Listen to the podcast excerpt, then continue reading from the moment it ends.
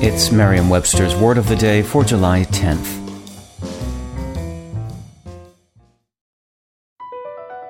BP added more than $70 billion to the U.S. economy in 2022 by making investments from coast to coast.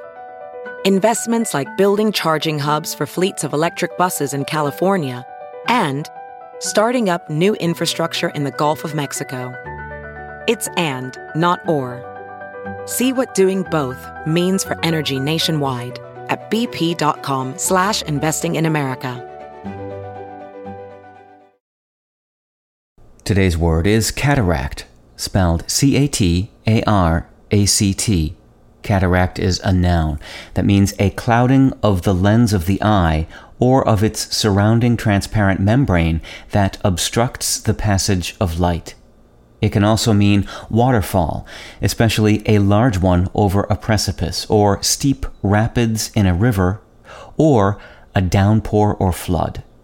Here's the word used in a sentence from Healthline by Rachel Zimlick.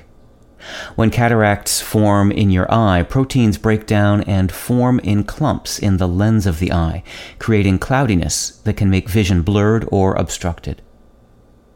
The word cataract dates to the 14th century and comes from the Latin word cataracta, meaning portcullis. The Latin pertains to the ocular cataract, probably because it obstructs one's vision much like the portcullis's heavy iron grating obstructs passage into a fortress or castle. Cataracta has another meaning, however, waterfall, and that meaning gave English the water related meanings that came in later centuries.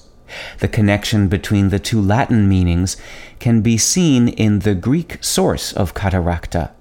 It means to dash down, an action we see in both the slamming portcullis and the cascading waterfall. With your word of the day, I'm Peter Sokolowski.